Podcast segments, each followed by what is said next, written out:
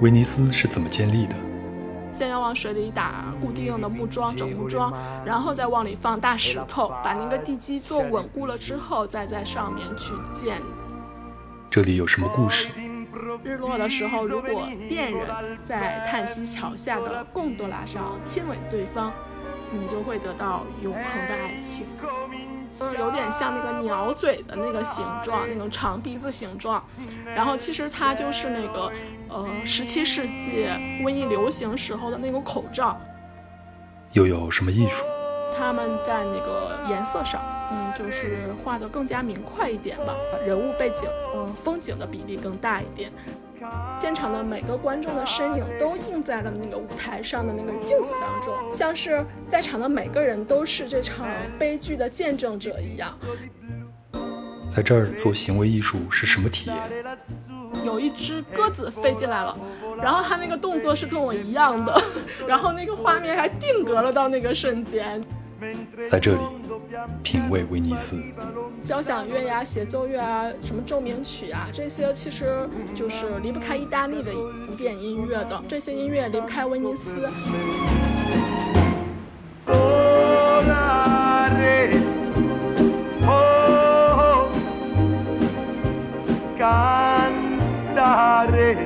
您好，欢迎收听《人文旅行声音游记·壮游者》，让我们聊聊真正的旅行。我是杨。那刚才您听到的这首歌曲呢，叫做《在蓝色中涂抹蓝色》，非常美的一个名字。那这首歌呢，是本期的壮游者菲菲指定要放在片头的。菲菲，为什么你会选这首歌呢？嗯，因为意大利人嘛，比较喜欢蓝色，因为它在地中海，海是蓝的，呃，地中海的天也特别蓝，嗯，然后意大利呢，它就是它的文化里边对蓝色就有一种。独有的一种情怀，这个名字是我翻译的，就是它的原名叫 Nell Blue de Pinto de Blue，就是它的名字的意思，嗯，其实有多重含义，可以说是在天空中涂抹蓝色，在。蓝色中涂抹天空，就是这也是一个文化多义吧，就是在他们的语言里边，这个就包含了很多意思。然后我自己比较喜欢在蓝色中涂抹蓝色，因为给别人留下很多遐想吧。嗯，好，听到这个熟悉的声音呢，我们就知道菲菲回来了，三个月了，菲菲离上次菲菲带领我们领略意大利西西里西西里岛已经过去三个月了。嗯，在那之前呢，菲菲还分享了罗马和佛罗伦萨。在他的分享中呢，不光有景致，还有艺术啊、电影啊、音乐啊等等等等都融合在内。那今天呢，我们就移步换景，来到意大利东北部著名的旅游城市威尼斯。好了，我还是要再介绍一下菲菲呢。菲菲呢是毕业于罗马国立美术学院，在罗马多个博物馆兼职讲解员，同时他是一个自由散漫的艺术工作者。菲菲给大家正式打个招呼吧。大家好，我是菲菲，我又回来了。嗯，好久不见。好，那接下来呢，咱们就言归正传，来到威尼斯。呃，菲菲要说到威尼斯啊，在我的心里边，对威尼斯主要是有两个印象。第一个就是马可波罗，因为马可波罗他就是威尼斯人嘛。那第二个呢，就是英国人莎士比亚写的《威尼斯商人》。我自己是没有看过这个剧啊。那威尼斯商人描写的是哪个年代的威尼斯人呢？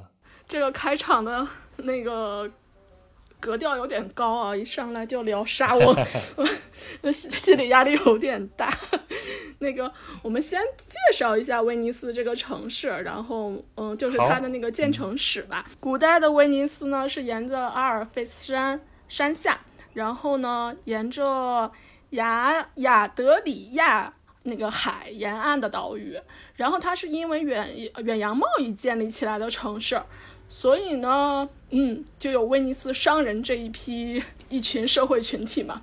然后，因为它的地理临海，然后呢，它的位置呢又得天独厚，远离了教皇啊，就是宗教，然后不在他们的掌控之中，然后再加上呢那个造船的技术的进步。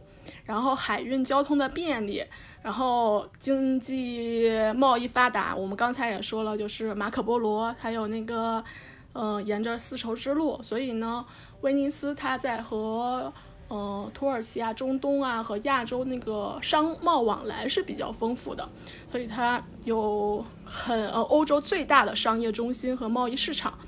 然后呢，它这个城市的商业资本也比较强大，他的政治也是独立的，生活也比较安定。然后在这种经济社会下呢，就是他们的商人呢，嗯、地位呢也要比其他地方的地位要很高的很多吧。他的地位都是政体独立，就是他商人的那个地位都是政体独立来决定的，所以就有了威尼斯商人。然后沙翁他的嗯写的这个威尼斯商人，其呃我们应该是出现在我们中中学的语文课本里是吧？它的背景就是十六世纪的威尼斯商人，也算是威尼斯最鼎盛的时期了。当时应该是威尼斯共和国，对吗？对的，对的，是的，就是威尼斯共和国，它是中世纪和文艺复兴时期的，大概就是十三世纪到十七世纪末，嗯，也是金融海洋运力最繁荣的时候了，嗯，所以它那个丝绸之路就是。嗯，中国的丝绸之路就是起点是中国嘛，然后终点就是意大利嘛，嗯，公认的，所以意大利加入了“一带一路”。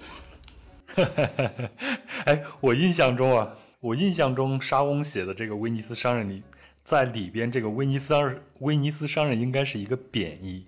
对啊，他的原他的原名叫那个威尼斯的犹太人，因为在那个时代，犹太人他是比较会做生意的。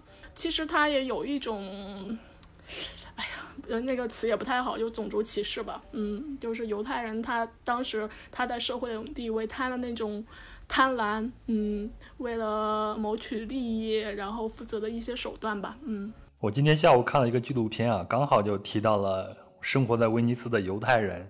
当时呢，就是把这些犹太人给他们隔到一个城里边。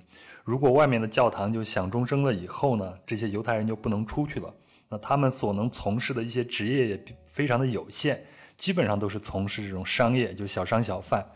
而且根据这个天主教的教义，他们借出去的钱是不能有这个利息的嘛。但是犹太人是可以有这个利息的，所以好像历史上第一个银行就是出现在威尼斯。而且世界上第一张支票也是出现在威尼斯，都是由这些生活在威尼斯的犹太人搞出来的。嗯，其实威尼斯它是被公认的第一个真正意义的上的国际金融中心，然后，因为它的城市也比较富裕嘛，就是做生意嘛。还有一个很有意思的，我以前看了一个小八卦。嗯在英文里边，我们这个 A A G 不是叫 Go Dutch 嘛？啊就是去荷兰的意思啊。但为什么叫做 Go Dutch 呢？是因为当时的荷兰人也是海上贸易非常的发达。那这些搞海上贸易的这些商人呢，就会跟就会跟这些威尼斯商人一起做生意。那做生意，大家见面了，就说哎，咱们一起去吃个饭呀什么的。但是你可能头天吃完饭以后，第二天大家就各奔南北了。就所以说，如果你今天请他吃一顿饭，下次你们都见不着了，那你不就亏了吗？所以当时的人就就是分别付钱，然后呢就把它叫做 Go Dutch，这个也跟威尼斯人有关系。天，你看威尼斯给世界文化做出了多少贡献呀！哎，那好像罗马也有一个威尼斯广场是吗？嗯，是的，嗯，罗马的威尼斯广场就是威尼斯共和国呃驻罗马的大使馆。呃，拿破仑战争和那个维也纳会议之后，就是它被奥地利帝国给吞并了。它有一段时间是归属奥地利的，所以呢，那段时间呢，威尼斯宫，呃，威尼斯的那个大使馆，威尼斯宫，现在罗马的威尼斯宫就是奥地利的大使馆。然后后面是十九世纪中期，就是在意大利的独立战争之后，就是全民公投，然后意大利才呃威尼斯才回到了意大利，嗯，成为意大利的一部分。我看一下资料，它应该是，呃，大概是五百多公里，由一百一十八个小岛组成的城市，而它的整个城市建立在西湖上的那个“西”啊，就是三点水，有点像繁体的一个“鸟”字儿，那个字儿呢念西湖。很多人会把它叫做蟹湖，就泄洪的泄，其实它念细细洪啊。我我我以前就读它叫泄洪，蟹湖蟹湖，嗯，其实人家叫做西湖。再给大家教一个知识点啊，什么叫做西湖呢？嗯，那西呢？那西湖呢？就是在海的边缘地区，由于海水受不完全隔绝或者周期性的隔绝，它会引起水质的咸化或者淡化，这就形成了不同水体性质的西湖。那威尼斯就是由一百一十八个小岛建立起来的一个西湖上的一个城市。那它们之间的这种交通都是由船来组成的。那在威尼斯有一种最著名的船，非常的有特色，就是那个贡多拉船。这个贡多拉在意大利语里边怎么发音来着？贡多拉就一样的音译。然后十一世纪是贡多拉，哦，我知道的是贡多拉最鼎盛的时期。然后当时的威尼斯就以数以万计的贡多拉，就是当时他们主要的交通工具。但今天的话，就是一个游客体验项目了，而且价格昂贵，是吧？听说这个贡多拉还都是被黑手党给控制的。其实，嗯。我不知道，就是到底是哪个家族啊？它属于哪个家族？但是我觉得是可能是垄断吧，嗯，垄断，所以它这个旅游项目的体验就很贵。然后，嗯，其实它那个贡多拉，哦，对，贡多拉它是完全手工制作的，就是你要是制造一条贡多拉，可能需要大概八种不同的木材，然后有两百。两百多块木头吧，约三百两百的，嗯，到三百块的木头，然后拼接而成，然后才能保持它那个外表的那种状态，嗯，然后它还要经常维修，所以贵也是情有可原吧。贡多拉的船夫他们还好像还有自己的制服是吧？对，就戴着那种硬硬檐的那种帽子，然后。嗯，穿的衣服，他他们现在是看哪个公司，每个公司的衣服不一样，但是一般都是有点像那个海军的那种条纹的那种服装，然后有时候戴一个小围巾，嗯，还会给你唱歌，还得选那种漂亮的小伙子，嗯，形象较好，帅哥，看着坐着穿，要不然你花那么贵的钱都花到哪儿去了？但是普通人去肯定贡多拉它就是一个体验项目嘛。但是在威尼斯，船真的就是一个正常的一个交通工具，就像是我们的城市里边的巴士是一样的。那普通人他们坐那些船，呃，基本上是由什么来组成的呢？嗯，其实威尼斯就是呃一个以舟带车、以桥带路的一个城市吧。然后刚才您说了，它有很多大大小小的岛屿。然后呢，我们一般去转的时候，主要是转主岛，然后主岛之间就是它的分散的岛屿之间都有桥来连接在一起的，嗯，据说是四百零一座桥梁，嗯，然后那个桥梁和水道就是纵横交错，四面发达。然后威尼斯它原来它的那个造船业也很发达嘛，所以它的岛内的交通只是船只。然后现在我们进岛的时候，车就是停在那个刚进岛时候那个罗马广场啊，对，威尼斯还有个罗马广场。然后火车也是，然后跨过海峡也停在火车站。然后到了火车站呢，我们坐的巴士啊、taxi 啊什么的都是船，嗯。然后如果要是你在岛内订了什么 Airbnb 啊，船那个房东会开个船来给你 check in。哈 哈而且我觉得在威尼斯这个主岛上去走路，迷路的几率非常非常的大啊！就是它那个没有方向，然后纵横交错的，嗯，不是那个房子也不是正南正北的那种方向吧，嗯，然后有时候房子建筑物比较高，就遮挡了视线，就容易迷路。是的，就是它，而且它那个路是有时候是有带弧度的，带弯度的，不是那种直直直的路。嗯，那说到这个船呢，我还说一下，我今天下午看这个纪录片啊，他就说威尼斯的建筑和城墙下头呢，嗯，它因为它都是那种泻湖上面的小岛嘛，所以呢，它的建筑和城墙城墙下头都有巨大的木桩，但是这些木桩呢都是打在淤泥里边的，因为淤泥里边那是厌氧环境，那氧气是没有的。所以它不容易让这些木材呢腐坏，但是呢，现在的那个船上螺旋桨啊，它会产生很大的波波浪嘛，这个波浪会把那个淤泥给它吹开，所以这就会对当地的地下那些环境产生一些影响。所以，如果现在大家都还是用回到那种用木桨来划船的那个时代，那这种影响几乎就可以忽略不计了。是啊，你看疫情宅家的时候，威尼斯都出现海豚了，城市里边能看到海豚 这样的环境，嗯。那它既然它是一个建立在西湖上的一个城市，那就是发水灾的这样一种危险吗？嗯，肯定有啊。就是去年十一月份的时候，威尼斯就发大水了嘛。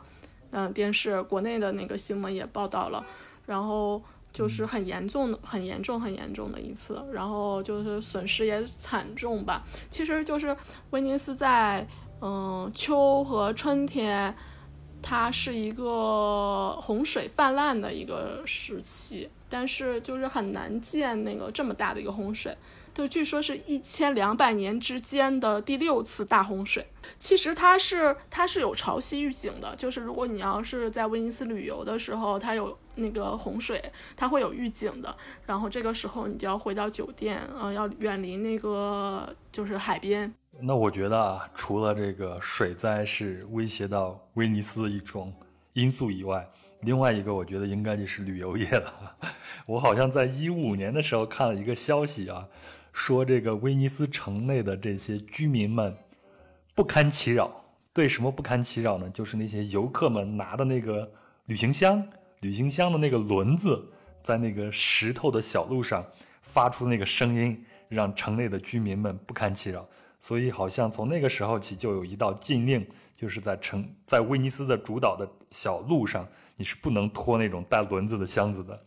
而且好像旅行业对威尼斯的影响非常的大。对，是的，这个是是明明文规定的。然后其实它岛内还有很多规定，比如说你不能穿比基尼啊，然后不能给鸽子喂食啊，不能骑自行车呀，就是它的那个嗯。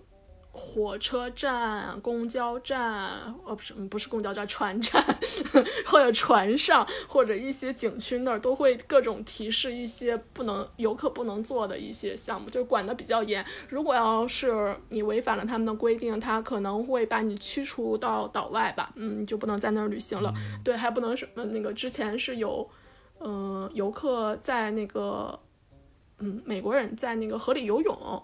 然后还烧烤，然后就被撵出去了。前几年我看有很多的调查榜都显示，世界旅游业的呃一些调查，就是业内的调查，最不受欢迎的游客就是美国游客。但是现在中国游客已经开始后来居上了。哎，因为中国游客越来越多吧，嗯，然后其实我们出门就是应该注意一下当地的这些规定，嗯。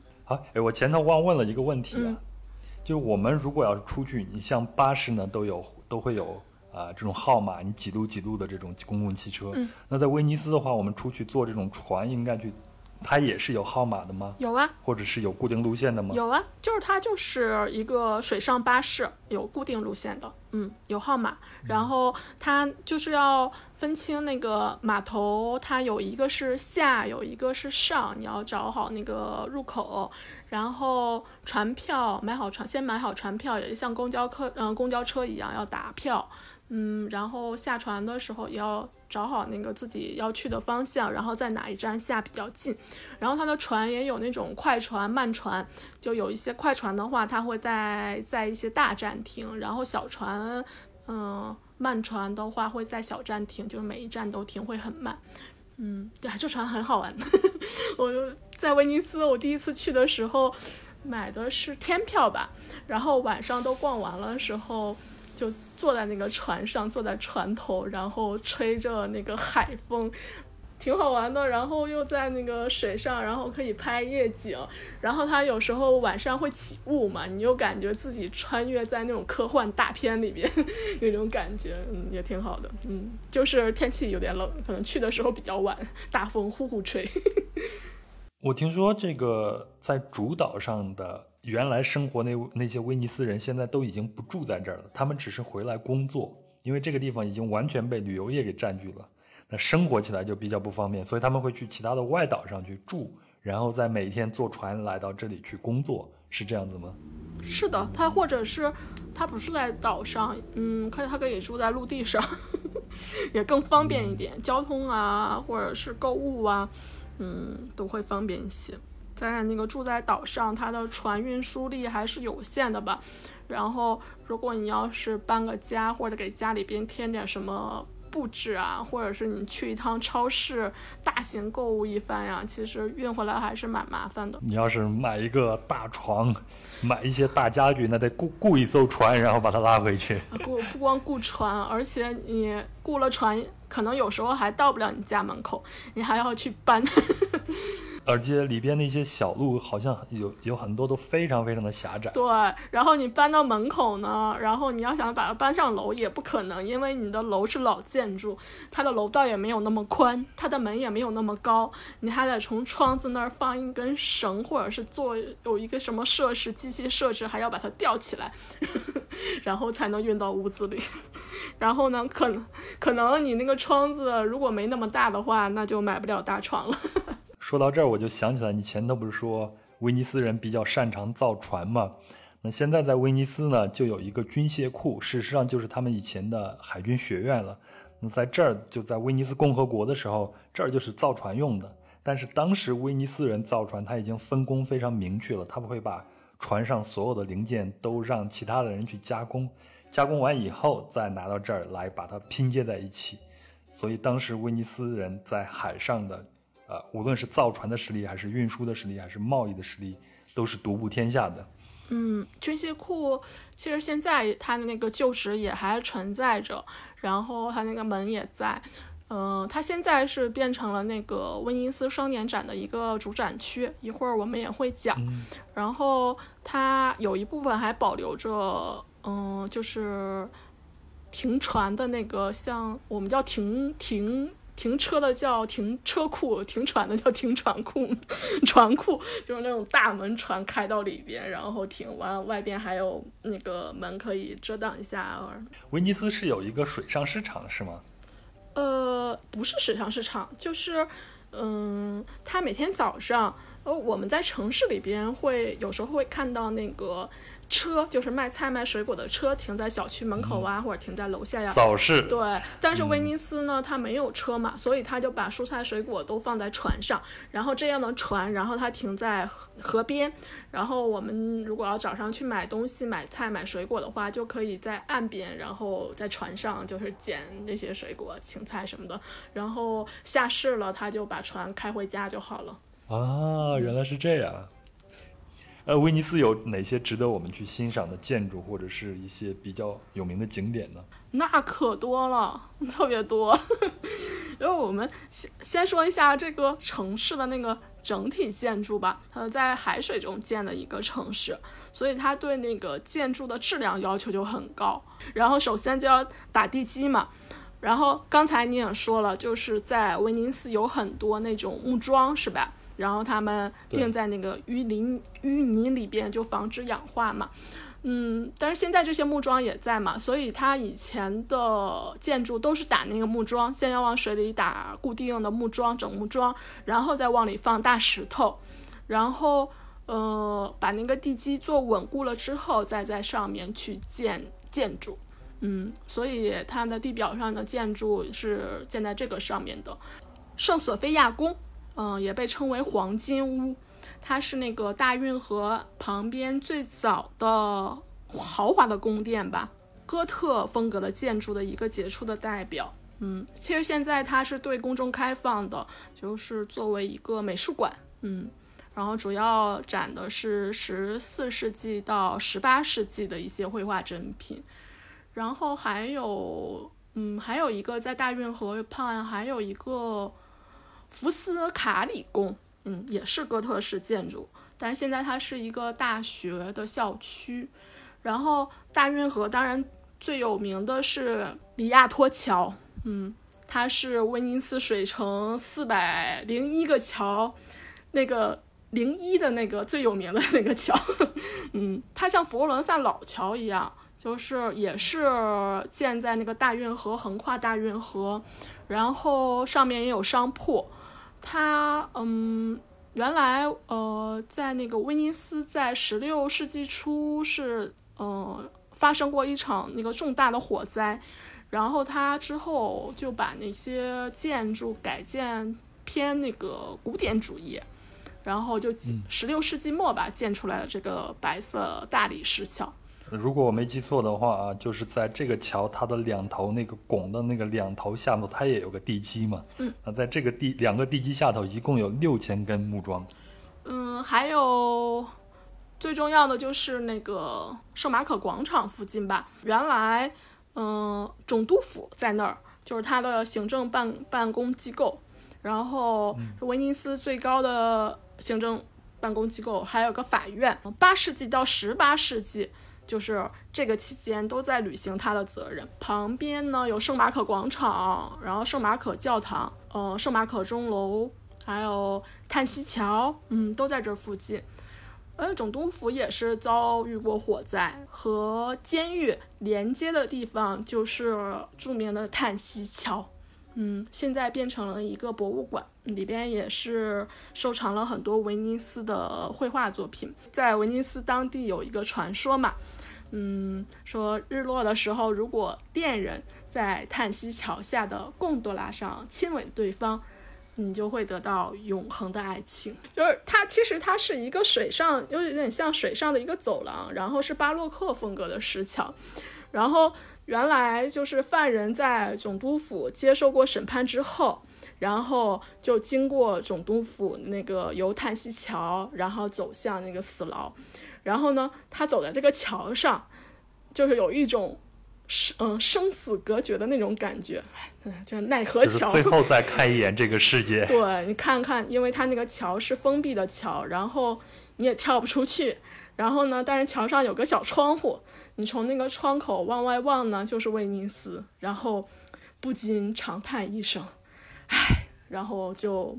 生死隔绝了那种感觉吧，所以这就是叹息桥的名字的来源。那圣马可呢？圣马可他是一个圣徒吗？嗯，他就是圣徒，他是嗯宗教里边的嗯应该代表的一个圣人。你看那个威尼斯的市市标是一个带翅膀的狮子，然后它来源就是圣马可，它的罗马名字叫马可，但是它的犹太名字叫约翰。许多年前，威尼斯就是还是一片很荒凉的那个地方，然后圣马可就来到这里传教嘛。然后传教的时候呢，他就在海边，当时遇到了暴风雨，然后就把他刮到了那个船，刮到了沼泽里边，就搁浅掉了。然后他就以为自己就是逃不过这一劫了嘛，他就向那个上天祈祷。然后呢？但是这个时候呢，他的天使听到了他的召唤吧，就说：“嗯，愿你平安呀，马可。然后你和威尼斯共存。然后所以呢，这样呢，就是嗯，他就变成了威尼斯的守护神。所以威尼斯的市标就是圣马可的那个，就是他旁边的那个算坐骑嘛，嗯，就是那个狮子，然后拿着一本马可福音。但是呢。去世在埃及，所以威尼斯商人就把他就是神通广大，把他的遗体从埃及偷了回来，嗯，就安放在圣马可教堂里边，真的是偷了回来。教堂的旁边还有一个圣马可钟楼，然后这个是威尼斯最高的建筑，它高九十八点六米。所以你可以爬到上面去看威尼斯全景，嗯，要是爬不动的话就坐电梯。就是以前是那个码头的瞭望台，因为它可以很高，可以看到很远嘛。就是那个圣马可呃教堂旁边的圣马可钟楼，啊不是时钟塔是钟楼不，我们刚才说那个高的是钟楼，这个叫时钟塔。然后它是威尼斯一座早期的文艺复兴建筑。嗯，在那个圣马可广场的北侧，它的那个塔顶上面有两个青铜的摩尔人，嗯，一个嗯穿着那个羊皮衣，然后腰间有一个锤子。一到整点的时候呢，有一个老者，还有一个年轻人，他们就出来叮叮当当来敲钟，然后来报时嘛。嗯，然后这个建筑就是它的那个钟。就是原来的，它上面铸造，嗯，有那个时间，就标志是一四一四一四九七年，嗯，就标在上面了。嗯，如果你要是看完这些建筑之后想去 shopping 的话，就从那个钟楼下面的拱门走进去，就是商业区了。说到这个 shopping 这个事儿啊，嗯我在那边看到了很多卖那种面具的商店。我当时第一眼看到的时候，我不敢进，你知道吗？啊，因为我觉得这是一个情趣商情趣品商店嘛，有点不太好意思进去。后来才知道，后来才知道这是威尼斯人的一个传统的面具。嗯。给我们讲讲这个面具吧。好啊，威尼斯人钟爱的面具。以前宗教节日欢庆，或者是欢庆战争、庆祝战争胜利的时候，大家都是穿着那个传统的服装，然后戴着面具到街头狂欢。其实这也就是那个威尼斯传统节日——威尼斯狂欢节的一个雏形。大概是在十二世纪的时候，十二世纪初的时候就有这样的狂欢节了。但是后来呢，他就遭到了政府的制止，嗯、出台了法律啊，就是有点像我们今天就是很多国家的蒙面法那一样吧，就是怕一些不法之徒、一些坏人啊，他掩饰自己的真面目，戴着面具去干一些自己、呃干一些坏事了，破坏这些社会的一些事情。然后还有就是宗教场所。你也不能戴着面具啊，就是对宗教的一个不敬，是吧？然后，是，嗯，它禁止了很长时间，但是大家对这个面具文化依旧热爱啊，还有那个狂欢节呀，你怎么能阻止我们嗨呀？然后，在那个十八世纪呢，又允许大家了，然后威尼斯的面具文化就开始盛行。然后在日常生活当中呢，男女老少都可以戴着面具，披着斗篷，穿着传统服装，然后出门。嗯，所以这就是威尼斯狂欢节 最早的城市嘉年华。哎，你有没有去参加过威尼斯的狂欢节呢？我没有，我原来是今年想去来着，但是今年就是二月末的时候，正好是意大利的疫情就是刚开始爆发的时候嘛，嗯，所以我就没敢去。嗯，但是我参加过罗马的狂欢节，然后也是嗯类似，就是穿着那个传统的服装，也有面具，然后戴着假发。威尼斯的面具它主要分成两类，就是有一部分是狂欢节的，就最多的那一部分，还有一部分其实它是戏剧表演用的。然后就像早期希腊，呃，悲剧一样，就是要戴面具。然后威尼斯它那个戏剧表演多数是喜剧，然后他就戴那个半脸的面具，呃，也有全脸的，全脸的是主要是用于狂欢节，嗯。然后他面具有很多种啊，什么各种各样的啊，小丑的呀，贵妇的，然后就是无论社会阶级、你个人身份，大家都可以平等的身份来参加狂欢节。也就是每年的二月末嘛，嗯，然后威尼斯那个时候就超级热闹。其实，其实，嗯，话话说回来，其实今年的就是意大利的疫情爆发的那么快，在二月份，其实也是跟意大利的这种狂欢节文化有关，因为那个时候大家都是去北面，或者是就整个意大利都多了很多活动。然后就加加速了这个人口聚集吧，嗯，所以那个时候就疫情就突然爆发的很快嘛，嗯。那你在罗马参加狂欢节的时候，那个狂欢节就是大家穿上这种传统的衣服，戴着面具，然后在街上走来走去吗？还是会有一些其他的活动或者说表演？有罗马，它有赛马。然后也有那种就是大型的表演，有像花车，但是威尼斯它不是，威尼斯它是花船嘛，它白天的时候就是很多人穿着那个服装在街上，呃，在大街上游走，然后还有那种类似我们中国赛龙舟的比赛，嗯。呃，所以中国的端午节会跟意大利的一个传统保留项目，就在这边就会有那个赛龙舟的比赛。然后我还看那个书上说，就是在文艺复兴时期，这种那个呃赛州的比赛，其实都是少女参加，就 五十个金刚芭比嘛，然后去划船，一起去划船。哎呦，我也不知道。然后他那个晚上的时候就是特别热闹，然后在河道里边就有很多花船。然后在船上就有一些表演，还有大型的烟火秀，嗯，还有一些呃各种各样的人吧，就穿着那些服装，还有一些舞会呀什么的都可以去参加，还有可以彻夜狂欢的那种感觉。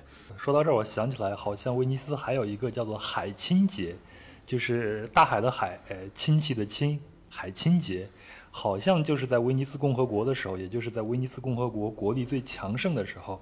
教皇呢就赐予威尼斯共和国一个戒指，呃，就是他们不是一个西湖嘛，走到这个西湖的那个入口入口的地方，嗯，也就是这个西湖和大海交界的这个地方，嗯，然后他们的总督就把这个戒指给扔到海里，说从此就是大陆和海洋就成了亲戚，然后呢，大海就是我的妻子了，就说我们就已经征服大海了，大概就是这个意思，嗯，所以到现在威尼斯还有这样一个传统节日叫做海亲节。它应该是在复活节后有，我忘了是多少天有一个节日，就是海禁节，也是大家划着船，然后到这个外海的这个地方，往海里边去扔一个戒指。我不知道这个是不是导致有很多的名人啊到威尼斯来结婚的一个原因，比如像乔治克鲁尼，嗯，就是在威尼斯结的婚啊。威尼斯还是在很多人心目当中的位置还是比较高的吧，因为它。呃，也是被评为全球最美的城市之一嘛。直到现在，在威尼斯生活的很多所谓的老钱，也就是 old money，嗯，就是有钱人，就祖祖辈辈都很有钱的这些人，都会在威尼斯有一处自己的产业。是的，然后还有那种新闻，还有报的是什么中国的富豪去威尼斯买房子、买宫殿，是吧？因为那个房子真的很贵，它每一座房子都是世界文化遗产。嗯。好，咱暂时摆脱这个铜臭啊！对咱们没有钱的人来说，这个算什么呀？我们聊聊艺术，聊聊艺术。我我那个什么，我还想说一个，就是那个面具里边有一个很特别的面具，就是有点像那个鸟嘴的那个形状，那个长鼻子形状。然后其实它就是那个呃，十七世纪瘟疫流行时候的那个口罩。它在那个应该你也看到过，就是有一个长长的鼻子，像鸟嘴巴一样。然后它那个长鼻子里边就是放满各种草药啊、香料啊，就是那个时候，然后医生或者是一些收尸的人员，就是他们带的吧。然后外边披着一个黑袍子，所以有时候你看什么黑死病，就是那种以前的老画报什么，就会有这样的一个形象。嗯，在那个书里边那种铜版画出现过。嗯嗯。你这又唤起了我的一个记忆，嗯，就是在中世纪黑死病的时候呢，嗯，当时的威尼斯就规定，所有的船只要进入到威尼斯的时候，都得到那个西湖的那个入口处，嗯，在那儿呢有一个小岛，嗯，但当时他们就让所有的小所有的船只都在那个小岛这儿靠岸，所有的人都上到小岛上，然后在这个小岛上隔离四十天，这是有史以来记载的最早的隔离的一个举动。而且我记得当时他们为了给这些船上的这些消毒，他们就会用热水啊，还有会用这个醋啊，还有会用其他东西去熏蒸啊。你想想，我们零三年的时候非典的时候，我们也是在家里。用这个醋去熏自己的屋子，我不知道您还有没有这个记忆啊？有。咱聊点雅的，嗯，咱们聊聊艺术。嗯，在威尼斯也是有他自己的画派的，对吗？对，威尼斯画派，它是其实是文艺复兴时期一个嗯主要的一个画派之一吧，但是它也挺特别的。首先还是聊回威尼斯商人吧，嗯，离不开这个铜臭味儿。艺术它也需要钱，它才能搞起来呀。呃，其实威尼斯商人就成了那个威尼斯画家的艺术赞助人，他的资助人。相比于教会呢和皇室呢，他们就偏向自由，就是更自由一些。嗯，然后主题也就脱离了那些嗯特别束缚的那些主题的困扰吧。然后威尼斯，还有有钱，他也喜欢享乐世界，然后他就更关注大自然，关注铁院风光。然后你看威尼斯，它的建筑啊，它的水上，然后它的日落又那么美，所以呢，它的大自然的颜色又很丰富。然后他就画了很多与自然相关的一些绘画作品，嗯，还有人与自然那种和谐画面吧，嗯，他把会把人画的稍小一点，但是，呃，我们也说了，威尼斯它是一个很特别的城市，所以很多人都想拥有，嗯，威尼斯的风景画，嗯，就像我们今天出门看到什么好看的明信片呀，嗯，呃，以前没有影，呃，以前没有那个影像图片，他就想买这些风景画来作为一个收藏吧，嗯，所以导致了威尼斯的风景画在全世界就很受欢迎。代表作就要说回以前，就是。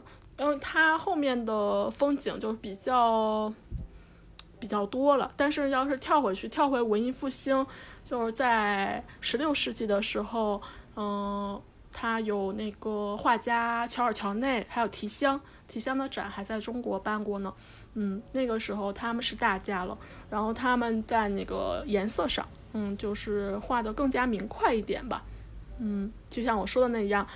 呃，人物背景就是，呃，风景的比例更大一点。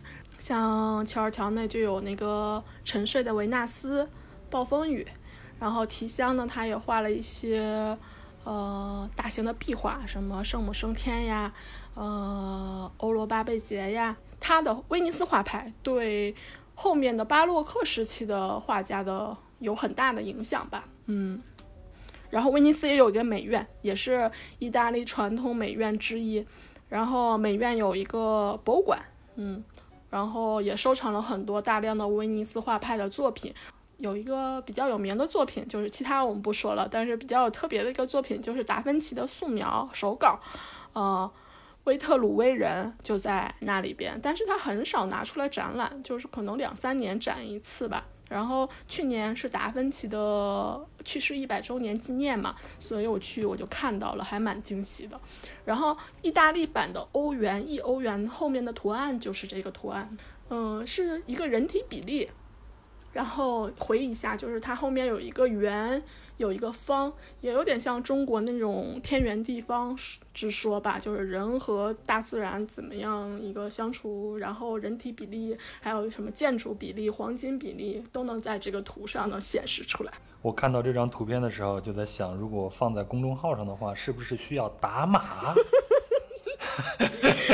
你那期放大卫，你也没有打码呀。好，那我们就不打码，希望不要被审查出来。哎呀，太难了。我们再聊回来，聊回来刚才的风景画，因为很多人都想买旅游纪念品嘛，就是想要拥有一幅特别的威尼斯风景画，供不应求了。所以这个时候，艺术家就要想办法怎么办呢？然后就是，嗯，他们利用暗箱原理，就小孔成像。嗯，我们以前小时候做过那个实验，小孔成像原理，然后做了一个小暗箱，他们把这个暗箱呢就拿到室外，然后呃里边放个画布，然后它小孔成像就把那个风景画倒映在那个画布上，然后他们就大概。涂抹一下，其实这是也是最早期的风景，就是写生画或者是风景出出门出门画画那种，嗯，画风景的那种来源吧。然后他们就嗯用这种方法画了很多威尼斯的风景画。所以你刚才你问我就是威尼斯风景画有没有什么代表？其实好多好多风景画就是。嗯，全世界大大小小的那种有那个意大利绘画的，嗯，博物馆里边好多威尼斯风景画，嗯，然后这个园林也就是我们今天那个投影机的那个前身应用嘛，嗯，艺术促进于科学发展，嗯，那咱接下来再聊一聊威尼斯双年展，前头你也提到啊，军械库现在就是威尼斯双年展的一个。呃，展厅。嗯，我记得我去威尼斯的时候是一四年，我刚出火车站，就在火车站外面看见了一张很大的海报，海报上面就说这个人，这个艺术家，我已经忘了他是叫什么名字了，要参加这个威尼斯双年展，而且是一个中国人。嗯，我当时心里边就想啊，又一个大展被中国人给占领了。因为当时听到有很多的传闻啊，就是说有很多中国的艺术家就会通过花钱的这种方式，去世界各地的著名的展上去展示自己作品，来提高自己的身价。威尼斯双年展是可以这样操作的吗？我我哎呀，我这样说吧，嗯，就是它的威尼斯双年展，它是分两块儿的，一个是主展区。主展区呢，它是就是在威尼斯双年展这个项目的机构里边，它是审查是很严的，有要求的。嗯，但是呢，它还有一个平行展，嗯，平行展呢有一部分它不属于就是这个机构范围内的。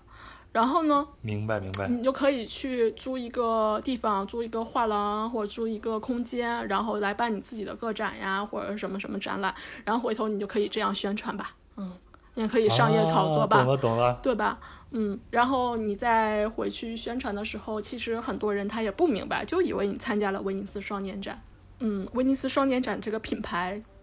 不要这样想，就是什么，就是它是一个很严肃的一个嗯艺术的一个品牌。威尼斯双年展主要是现代艺术是呃，主要是当代艺术是吧？对，它就是当代艺术。欧洲现在呢，它有三大展览，呃，我们知道的威尼斯双年展，还有卡塞尔文献展，还呃，它就是在那个。德国，然后还有巴塞尔的那个艺术博览会是在瑞士，所以这个三个都是欧洲很重要的艺术活动。然后卡塞尔文献展呢，其实它的政治就是表达更多一点，然后它是五年一次。然后巴塞尔它更商业化一点，因为它参展的都是以画廊，多数以画廊或者是一些商业。艺术机构来参展的，然后它是每年一次，但是在这里边就威尼斯双年展这个节奏就特别好，两年一次，所以它就会有在那个艺术影响力啊就会很强。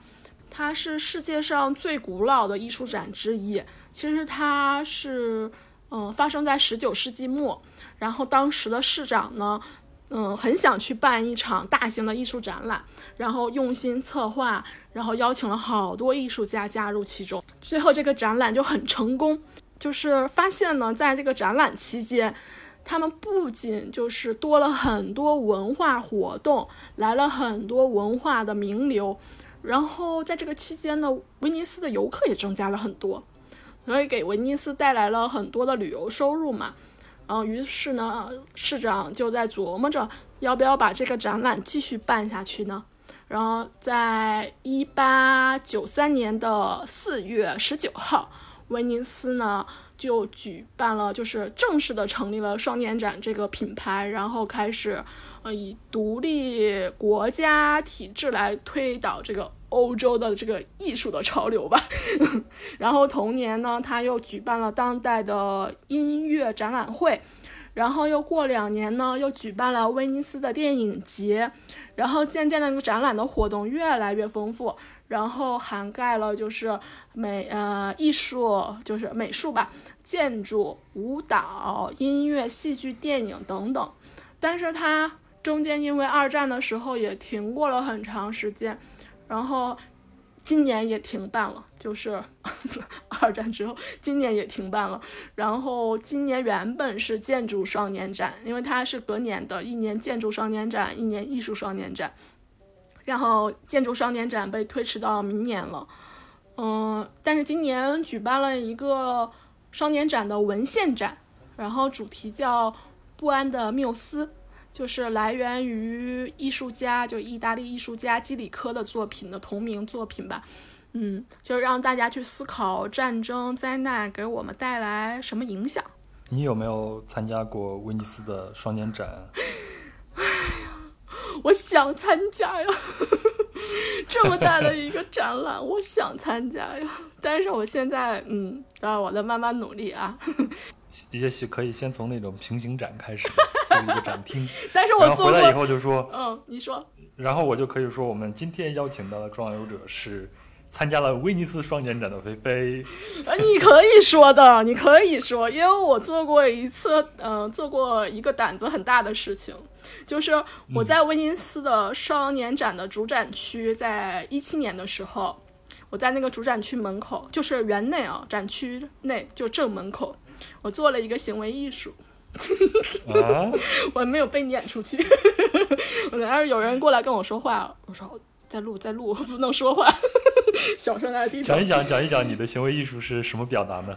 呃，因为那年就是它的主题叫“艺术万岁”，但是它那个就是翻译中文叫“艺术万岁”，但是在意大利语呢，它有一个艺术跟生活的一种关系。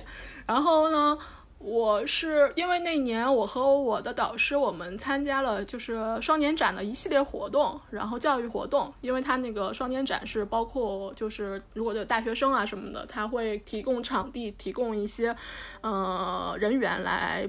嗯，就是做一些教学活动，然后呢，我当时就突发奇想，呃就是临时想出来的，嗯，就是这个艺术和生活，在我的呃现在的生活里边，到底是怎样的一种方式，怎样的一种平衡关系？然后呢，我就在那个啊，就在那个展厅里边随便找出来两个纸板，然后写了一个艺术，然后写了一个生活，两个纸板。然后我就像，嗯，在走钢丝一样吧，我在平衡这个关系，就这一个过程，然后就表达出来。但是也很巧，就是你像走钢丝的时候，你要双手，有时候我没有杆儿啊，但是我要双手伸平，然后就举着这两个牌子。但是就是这个很巧的时候，是有一只有一只鸽子飞进来了。然后他那个动作是跟我一样的，然后那个画面还定格了到那个瞬间，就是这个感觉也不错。然后我我我觉得我还是胆子挺大的，但是没有做，但是这个作品没有做的特别过激嘛，就是有的像有一些人做的很过激的作品，肯定就被扔出去了，然后还。之后我还跟我的老师说，我说，嗯，今天我去做了一个行为艺术，然后老师还夸我，对，就应该这样，怎么怎么样的开始说，嗯，老师也很喜欢这个作品，然后我们学校的活动，他还把我的这个照片做成了海报，嗯，贴在我们学校的那个活动栏里边，嗯，这张照片一定要放在我们这一期的推送，呃，公众号的推送里边。我很喜欢做行为艺术的，就是当代艺术里边。其实行为艺术我很喜欢，就是近两届的威尼斯双年展，他获那个金狮奖的作品，国家馆都是行为艺术的形式来展现的。然后，嗯，一七年是德国馆，然后上一届是立陶宛。就是我觉得，嗯，其实艺艺术发展到今天，就它很多元化，就是很多呃门类都互相融合的。然后。嗯，像行为艺术啊，它其实就是以个人，呃，以以人的本体来做表达吧。就是它是，嗯，body art 和 happening，就是有身体艺术和那个现场，就是结合在一起的一种表达方式。我也比较喜欢艺术家，也有一个叫阿布拉莫维奇，嗯，不知道你。知不知道？就是他有一个在纽约的 MoMA 做过一场展览，当时叫那个艺术家在场，然后特别有名，就是他要每天坐在那个展厅中间，然后要跟不同的人去面对面的直视，就彼此看着对方。然后当有一天，就是他的嗯前男友吧，乌雷就今年去世了，就是乌雷，然后。坐在他面前的时候，因为他们很多年没有见面了，然后他那一刻眼睛就湿润了，就哭，就流泪了。嗯，两个人最后就紧握手。嗯，就很多时间会流行这样一种方式，就是和你身边的人，然后跟他面对面，眼睛对眼睛，就是互相凝视着对方，去感受对方一个内心世界。这种行为艺术其实还是比较容易让人接受的。对，我之前也在北京也看过一些所谓的行为艺术，有的就非常的激进。呃，就有一些我就不说了，你像有吃婴儿的那种，对吧？哎还有的有直接那个直接拿一把枪，然后开枪的。嗯，我再说回来，就是他他在佛罗伦萨办展的时候，我去看过他的现场，听过他的讲座，然后嗯。他的那个作品我体验过，就是在他那个展览最后有一个，嗯，就是观展人可以现场体验的那种一个一个厅，然后当时对面坐着一个意大利的艺术家，我们俩凝视了，据我小伙伴说，我们俩互相凝视了二十多分钟，一动不动，可能眨眨眼睛，但是一直盯着对方眼睛看，然后就是也神奇的，我可以给也可以分享一下，就是嗯，刚开始的时候，我可能就看着对方的眼睛，我在想对面这个人我不认识。他是谁？他来自哪里？他叫什么？他有什么故事？他的眼神告诉我什么内容？然后就在思考这些问题。但是后来你思考思考之后，就是这个过程当中之后，就是开始反思自己了。我那年夏天，因为它是秋天的展，嗯，差不多，嗯，夏天的时候就是生病了，然后又好长时间不能出门，然后，嗯，我就在那个时候。我后来慢慢的就哭了，就是眼泪就情不自禁的就往下流，我就是感觉到自己内心了，嗯，就是慢慢的你通过别人就看到了自己，就止不住的往下流，然后他觉得，嗯，对方比较绅士吧，就觉得可以终止了。这 位姑娘为什么哭的这么惨？不知道为什么。蔡国强也参加过威尼斯双年展，对吗？就是那个放。放烟火的那位蔡国强，嗯，爆破男孩，这也是我的偶像了。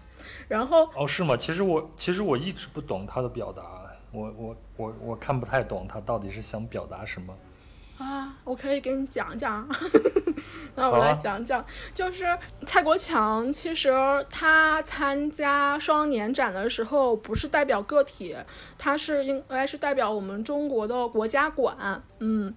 然后他参加完之后呢，那一届的金狮奖是给了蔡国强的。嗯，这个荣誉是在艺术家，就是在威尼斯双年展，这个荣誉还是挺难得的，在中国的艺术家。然后，其实我最初认识他的时候，就是零八年奥运会，嗯，那个烟火表演，然后大脚印印就足迹大脚印，我当时就挺震撼的，因为我的我当时就是。是现场看到了这个脚印的，所以特别震撼。然后之后就是再去了解他的时候，我就不太懂。哎，美术馆也那个中国美术馆也办过他的个展，我去看了一圈，我真的没看懂。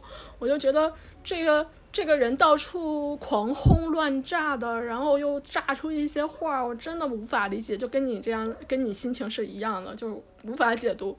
嗯，其实改变我的是，我一七年的时候去那个西班牙旅行，然后我在那个马德里一个最大的博物馆叫普拉多博物馆，我看到了他的个展。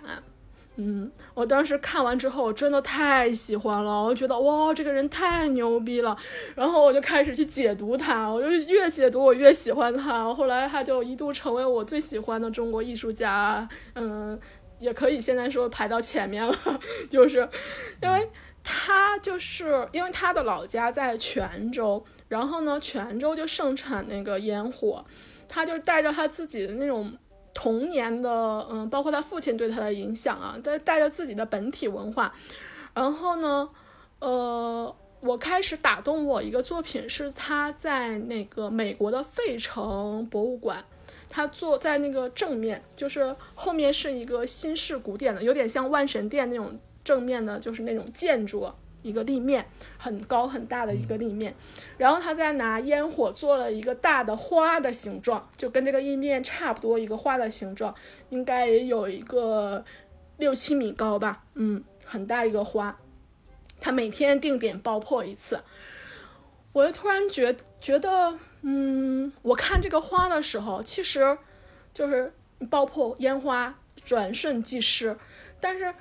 它和我们就是真正的那个花的生命的意义是一样的。它这个作品叫《花开花落》，就是花开花落就是这样的一个瞬间呀。嗯嗯，点燃它，那就花就开了。但是它慢慢的熄灭的过程，花也就落了。嗯，我觉得他们的自自然在自然当中，他们的生命意义是一样的。嗯嗯，完了之后看他就是还有他有一个纪录片。嗯，叫天梯，那个是送给他奶奶的礼物，然后也是特别感动。他还在上上海，然后那个在纪录片里边也有讲，就是上海也有那个烟火爆破，有九层浪。嗯，哎，可以，可以，可呃，那个今天早上看新闻的时候，就是，嗯、他在本月，就今天刚刚发布的消息，就是在本月的二十五号，北京时间下午三点，然后有直播他在法国的烟花爆破，嗯，叫《悲剧的诞生》。他说把那个烟花放在呃酒桶里边，然后漂浮在河面上，然后去有这样的一个爆破表演，就是。嗯，它的意义是呃致敬人类吧，就尤其现在艰难的时候，就是我们不去勇敢，但是要充满希望。就是如果感兴趣，也可以去关注一下。嗯我还以为是放在酒桶里边，这对法国人来说是真的是悲剧啊！你污染了我的酒。呃，酒桶当然里边没有酒。嗯，呃，很喜欢吧？我觉得就是在在懂它这个过程当中，解读它的过程当中，嗯，也是也是我一个成长吧。嗯，就是我的成长过程，就刚开始不懂，但是现在就特别喜欢。然后，嗯，我还想给大家讲一个艺术家，因为我觉得，嗯，在今天的这种就是。嗯，当前的这种现象当中，我觉得讲他的故事是一个很温暖的故事。二零一七年的时候，在威尼斯的主展区，我看到一面很特殊的墙，然后这面墙上的小画呢，都是像那种办公纸、什么便签纸、办公文件上就是画的画，然后它拼成了一面很高很大的展示墙。然后当时就是也是太多的作品了，就是这个画面冲击感给我记忆力很深。但是我我看了一眼艺术家，我没有过多的去关注这个艺术家。然后这个展览刚刚结束之后呢，也不是，就是看完整个回罗马之后呢，啊，我才去查，我发现这个艺术家哇，好厉害啊！他就是呃，意大利和希腊，嗯、中间那个小国家叫。阿尔巴尼亚，他们国家的总理的作品，拜读了一下他那个个人的一些经历，我就特别震撼。他原来呢，嗯，也是生活受了点挫折吧，然后就跑到了巴黎去做艺术，去搞艺术。一九九八年的时候呢，刚刚办完画展，然后呢，走在街头上来逛巴黎，他就突然接到了一个电话，嗯，是来自。祖国的，就是当时的总理的电话，然后就说，哎，他叫埃迪拉玛，嗯，然后就打电话说，喂，你是艾迪吗？我是总理啊，然后你最近忙不忙呀？然后艾迪就说，嗯，还好还好，你整天画画，闲来去喝喝酒啊。然后总理大人给我打电话，有什么关照啊？他说，嗯，你要是有空回来。就是建设建设国家嘛，然后这有一个职位，觉得很适合你嘛，就是我们国家的文化部部长。艾迪就说：“哇，这么草率吗？我没有经验呀，我只是个艺术家，我只会画画，我没有做过官啊。”但是呢，总理说：“嗯，就是就喜欢你们这样没有经验的，你就回来吧，年轻的同志来搞搞新意，来给我们增加一下这个艺术的氛围嘛。”于是呢，当时的艾迪呢就是三十四岁，然后他就回到了自己的祖国阿尔巴尼亚。然后呢，他回到祖国就担任了这个文化部部长嘛。但是刚回去啊，想想他在巴黎生活了那么多年，巴黎那大都市那么时尚，那么新潮，所以他回去就不太适应，经常呢穿着亮色的衬衫、花色的领带、亮色的裤子。亮色的皮鞋，出席着国家的活动，接见着外宾，呃，挺搞笑的。然后，嗯，他在二零零零年的时候呢，他还就是呃就不当这个文化部部长了，他想竞争一下，呃，蒂达纳市的市长，他想当市长了。然后还画画，然后说市民们看我画的画，你嗯选我吧。但是呢，他真的就是选上了他，他就上任了。那上任了之后呢，他就开始嗯、做一些嗯实事嘛，然后做城市的清洁绿化，然后拆了很多那个违法建筑啊，或者一些呃不太不就是临时搭建的建筑嘛，然后呢，把一些那种老旧的、破旧的或者斑斑驳驳的那些居民楼啊，它的外表刷上了黄色、绿色。紫罗兰色就是和艺术一些艺术家还有其他颜色，但是主色调是这三种颜色。然后呢，就被这三种颜色也被大家称作为，就是以他的名字来命名，就是埃迪拉玛色。然后呢，他又嗯做了对河道啊、什么垃圾啊，就城市大规模的建设都开始美化这个城市吧。刚开始他去实施的这些呃。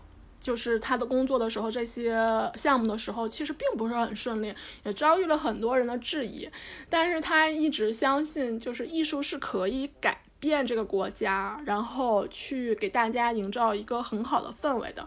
然后在这种嗯项目实施的过程当中，就增添了很多就业岗位。然后呢，实施嗯做好项目完成了之后呢，然后。嗯，大家也会更热爱自己的生活环境吧。他也被评为了，就是二零零四年，就是当选为世界最佳市长。然后呢，他就又升职了，他当上总理了。然后总理他就把这些项目呢，在全国都要搞起来了。他在任职期间改变了一个国家的一个嗯命运吧，就是丰富了这个国家。然后他也。嗯，这国家也变成了现在的欧盟候选国，嗯，也给他们的旅游、他们的文化增添了很多色彩。然后他还上过 TED，他说大部分政客认为人民很蠢，他们说什么都改变不了。但是呢，大家可以想象这个世界二十年前、五十年前、一百年前是什么样子呢？就文化是一个国家的基础，不是表面的功夫。阿尔巴尼亚之所以有这么大的变化，就是十年前我们的艺术家用橙色去涂抹了一栋房子。当城市公权力在就是这种在消失的时候，其实美对美的追求成为了捍卫者，就足以证明美比暴力更有威力。就突然想到了一点，就是为什么就是像你一样，就是你刚才说你不太懂当代艺术。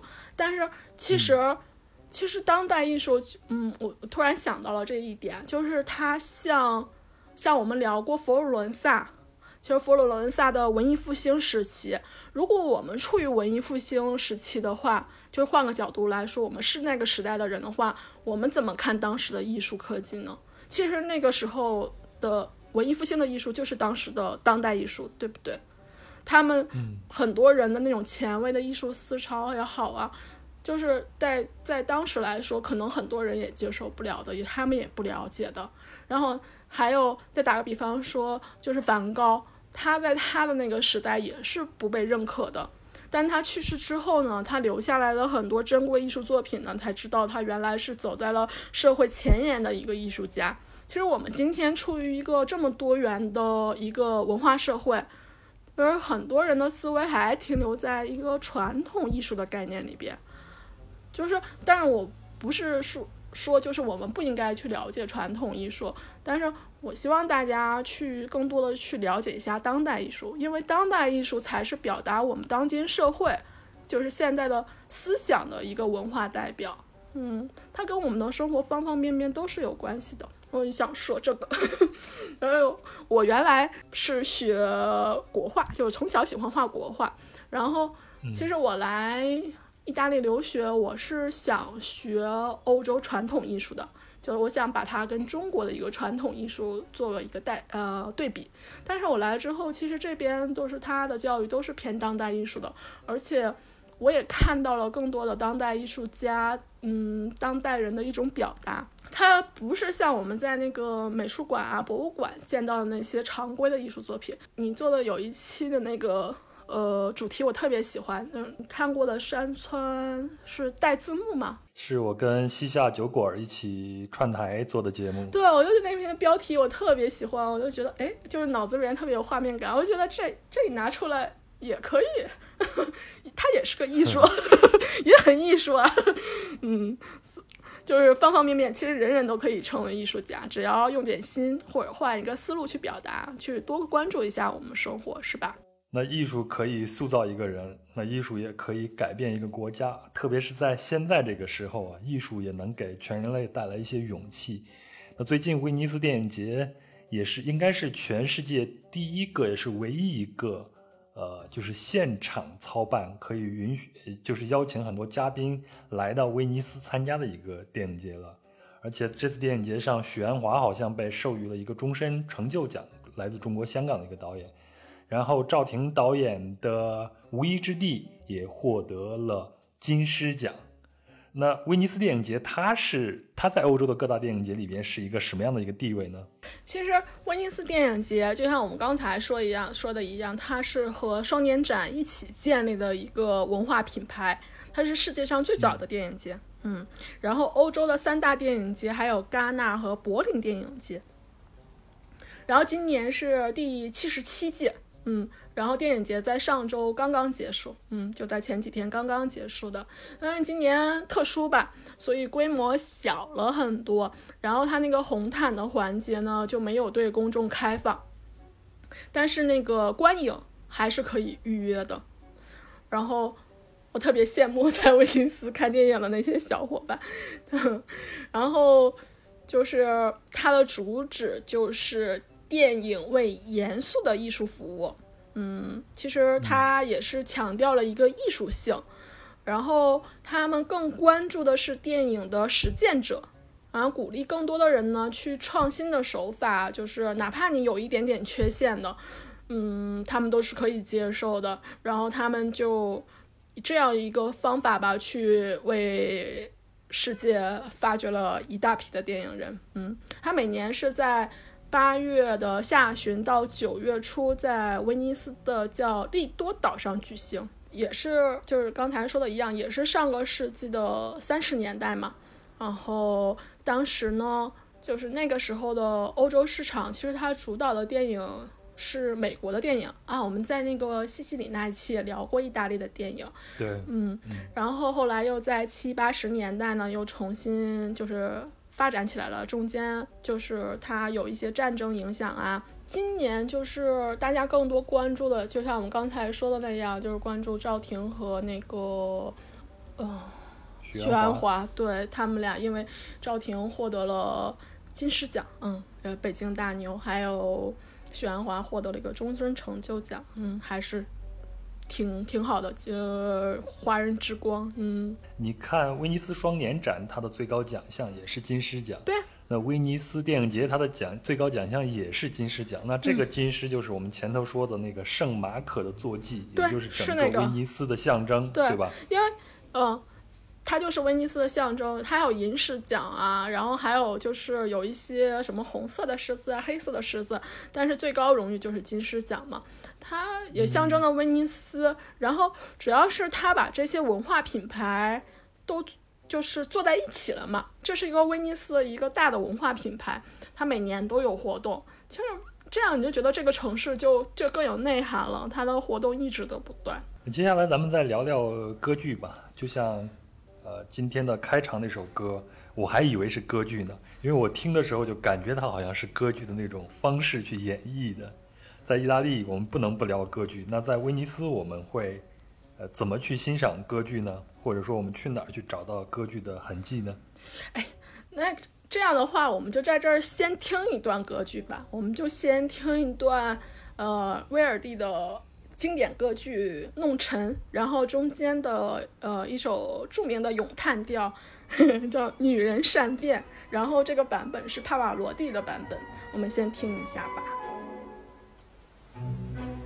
La donna è mobile, qual piuma al vento, muta d'accento e di pensiero. Sempre una amabile, leggiadro viso, il pianto il riso e menzognero. La donna è mobile, qual piuma al vento,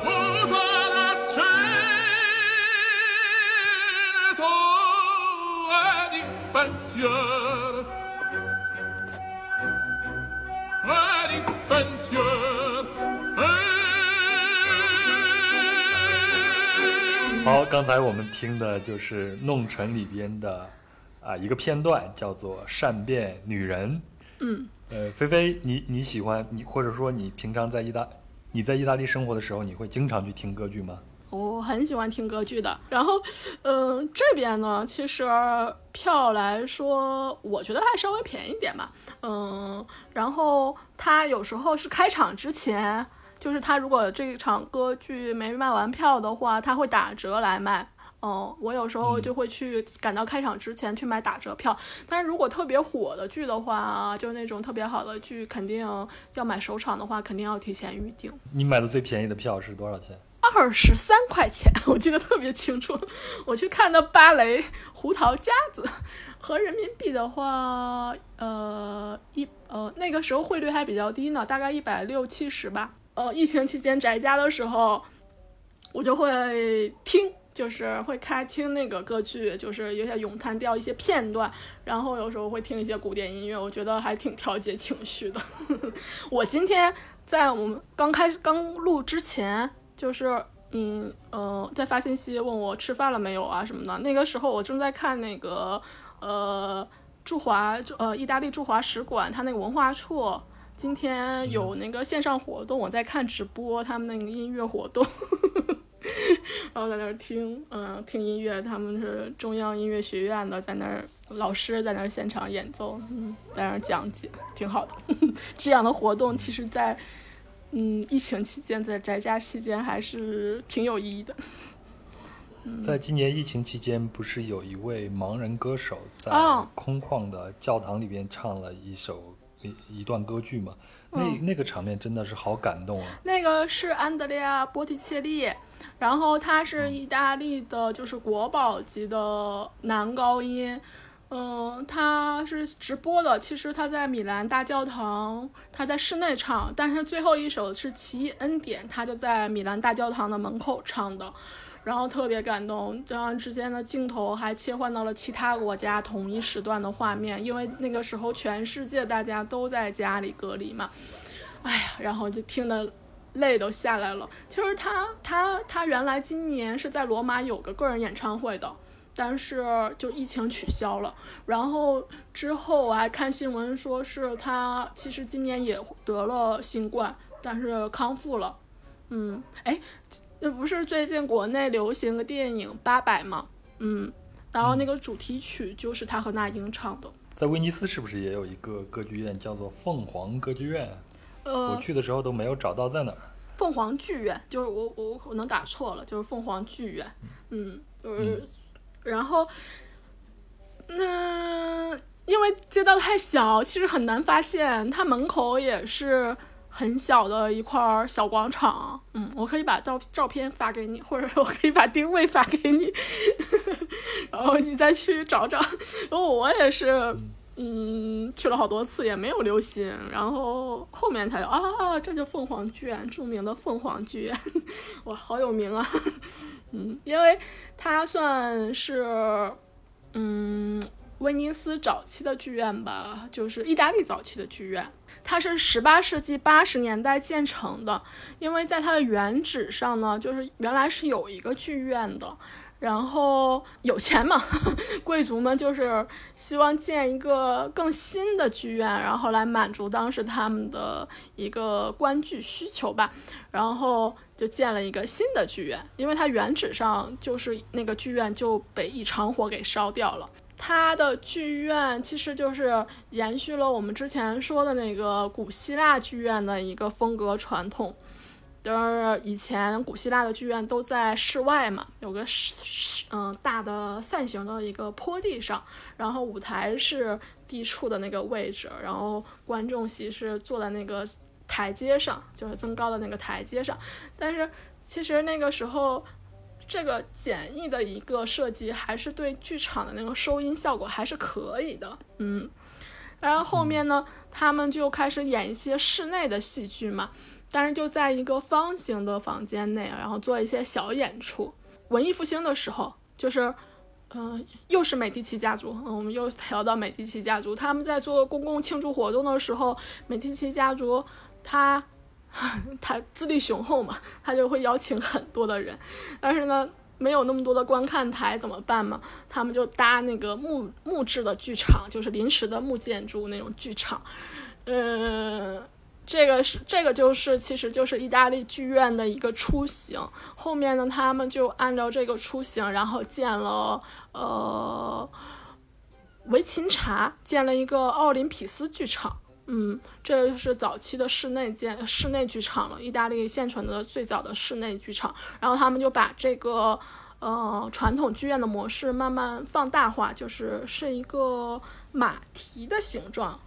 一个 U 字形的形状，但是他们也有尝过那个就是中型的那个形状，嗯，因为它对那个，嗯，舞台那种音效，就是这个建筑的形状要对那个音声音有个拢音的那种感觉，嗯，所以呢，就慢慢的意大利的剧场就形成了。凤凰剧院呢，就是意大利的重要的剧院之一嘛，嗯。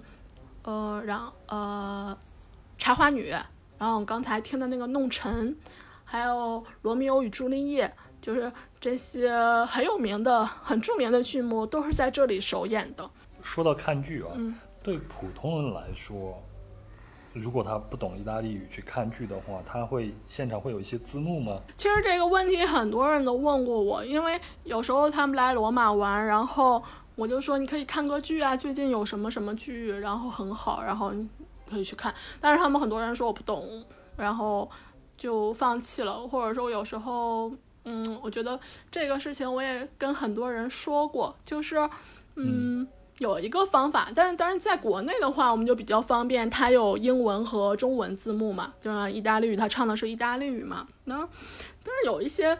就是在国外，你看剧的话，其实我到其他国家有时候我也会看剧，然后我会在看剧之前，我会在网上查，嗯，其实这些故事都是很多都很有名啊，文学故事啊什么，嗯，来自于文学作品什么的，你就知道这个故事大概讲什么，然后你在网上查歌剧的时候，他就会把一些。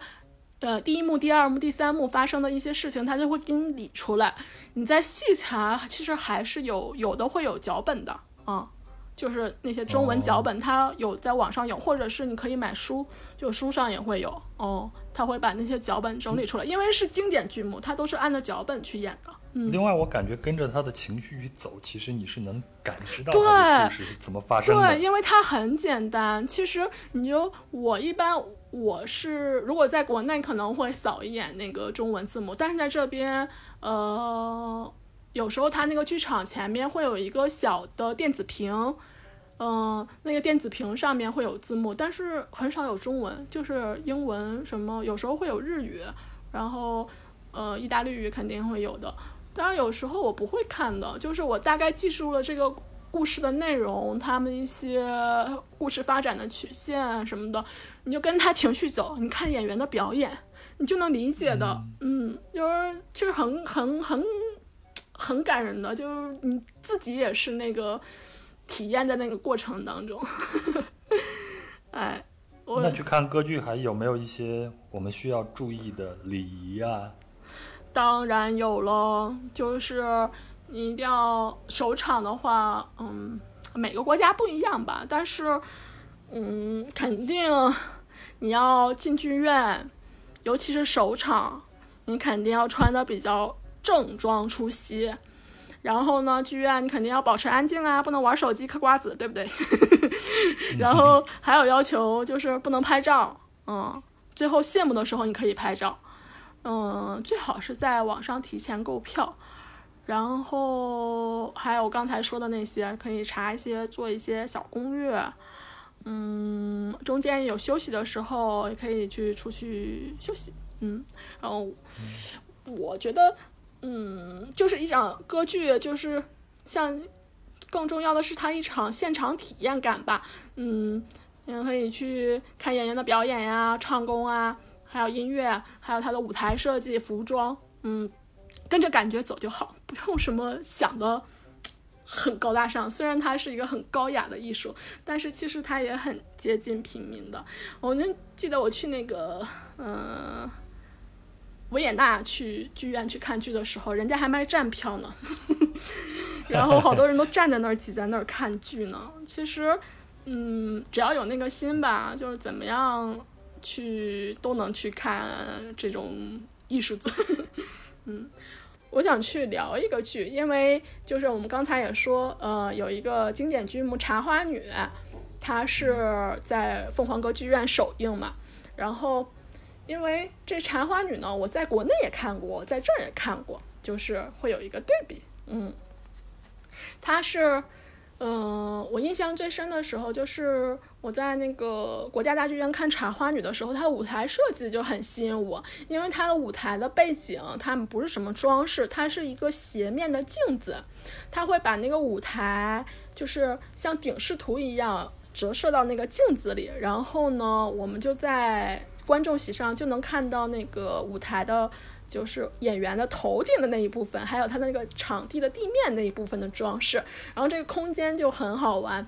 然后就是我们来听这歌剧，来在那个感觉在那个氛围当中。但是它最后一幕的时候，这个悲剧发生的时候，那个大的镜子它就慢慢的竖起来了，然后剧场的灯光就慢慢亮起来了，它把。现场的每个观众的身影都映在了那个舞台上的那个镜子当中，哦，就是像是在场的每个人都是这场悲剧的见证者一样。然后我来到了意大利，我才知道，就是《茶花女》的是她的首演是在一八五三年，她的首演的演出，她的舞台就是这样的。意大利就是因为她的歌剧，它肯定离不开古典音乐嘛，其实。像意大利的音乐，嗯，这是音乐之国呀，嗯，它例如交响乐呀、协奏乐啊、什么奏鸣曲啊，这些其实都是早期意大利的，就是离不开意大利的古典音乐的。当然，就是这些音乐离不开威尼斯，因为威尼斯它有很多音乐家。然后，嗯，我们之前也说过，威尼斯不是被。奥地利，奥地利地嗯占领过嘛？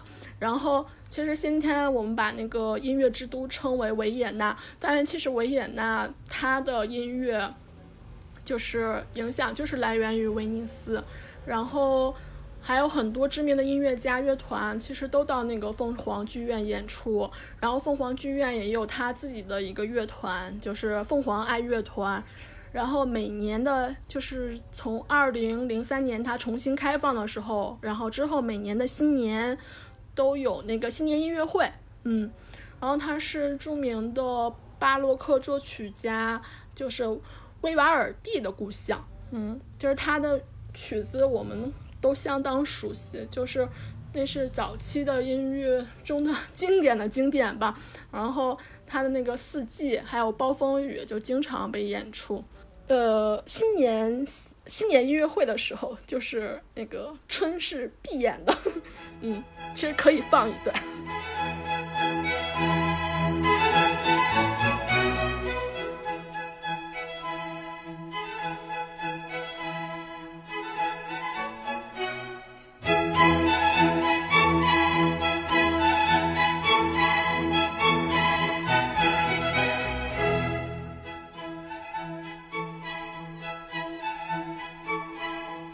咱前头聊了这么多的关于艺术的东西，本来是想啊，就咱们多聊一会儿美食，但是前头聊了这么多艺术，秀色可餐的艺术，那咱美食部分呢，咱就随便聊一聊了。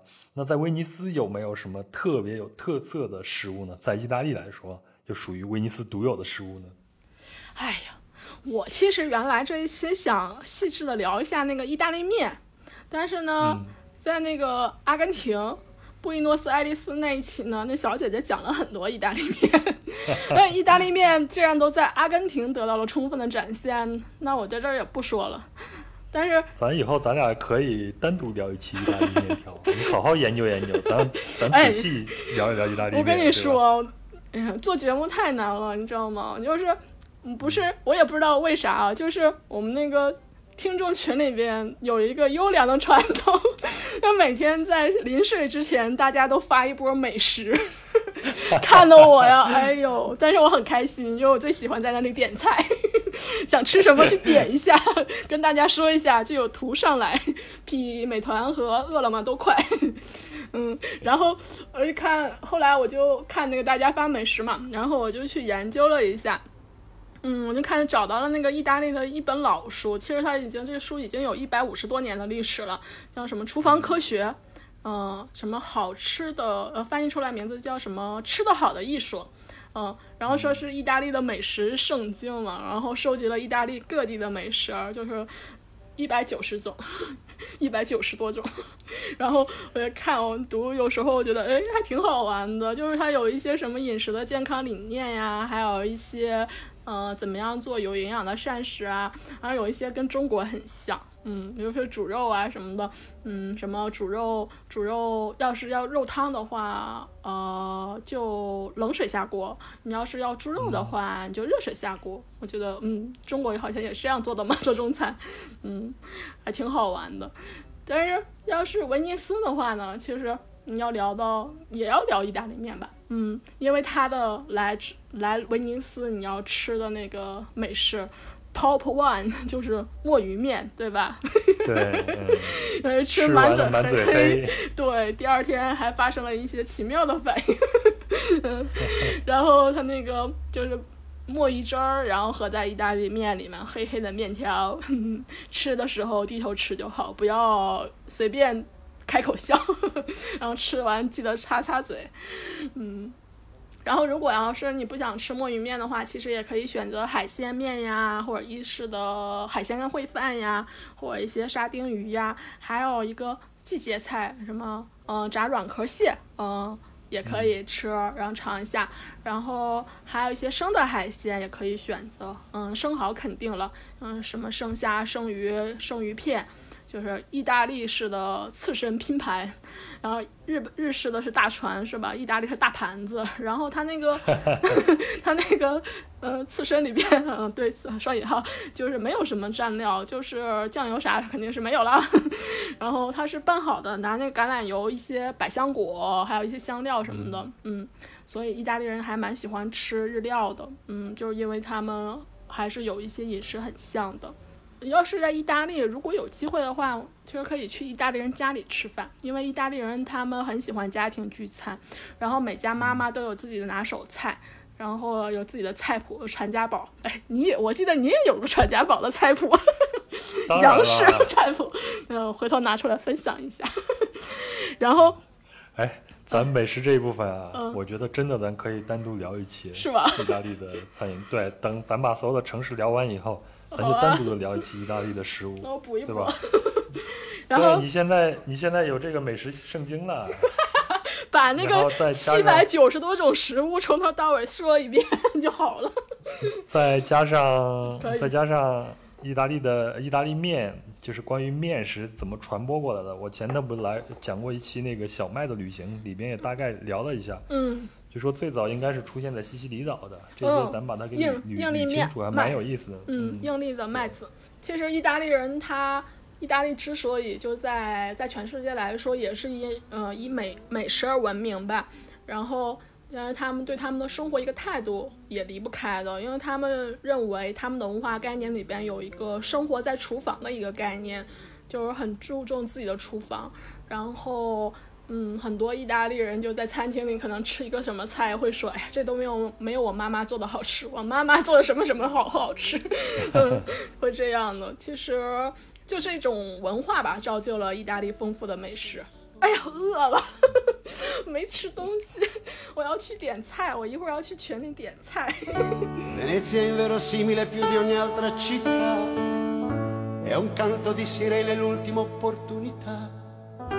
Ho la morte e la vita tra le mani coi miei trucchi da vecchio senza dignità. Se avessi vent'anni ti verrei a cercare, se ne avessi 40 ragazzo ti potrei 您现在.听到的这首歌呢，是罗伯特·维基奥尼的《美》，歌词呢把威尼斯比作自己心爱的姑娘，相伴一生，是对这个美丽的水上城市爱的致意。好了，我们也到了跟威尼斯说再见的时候了，非常感谢菲菲的分享。那她的意大利系列呢还会进行下去，也非常感谢您的陪伴和聆听。那如果您喜欢本期的节目呢，不妨转发给身边的朋友，和他们一起分享旅行的收获。此外，也非常欢迎您在留言区给本期节目留下评论和建议，我会一一回复。那如果您使用苹果播客呢，请给壮游者打个五星，这样会让更多的人知道壮游者的存在。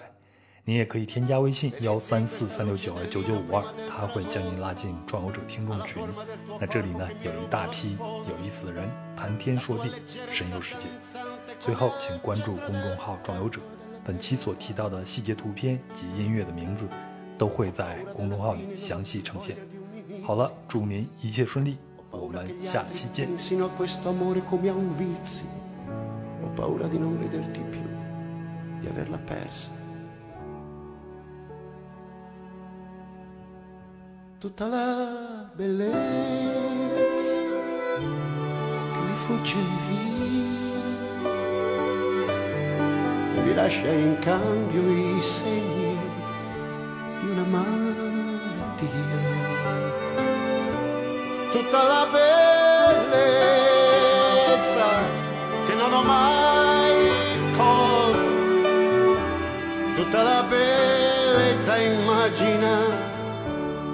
c'era sul tuo volto, tutta la bellezza se ne va in un canto,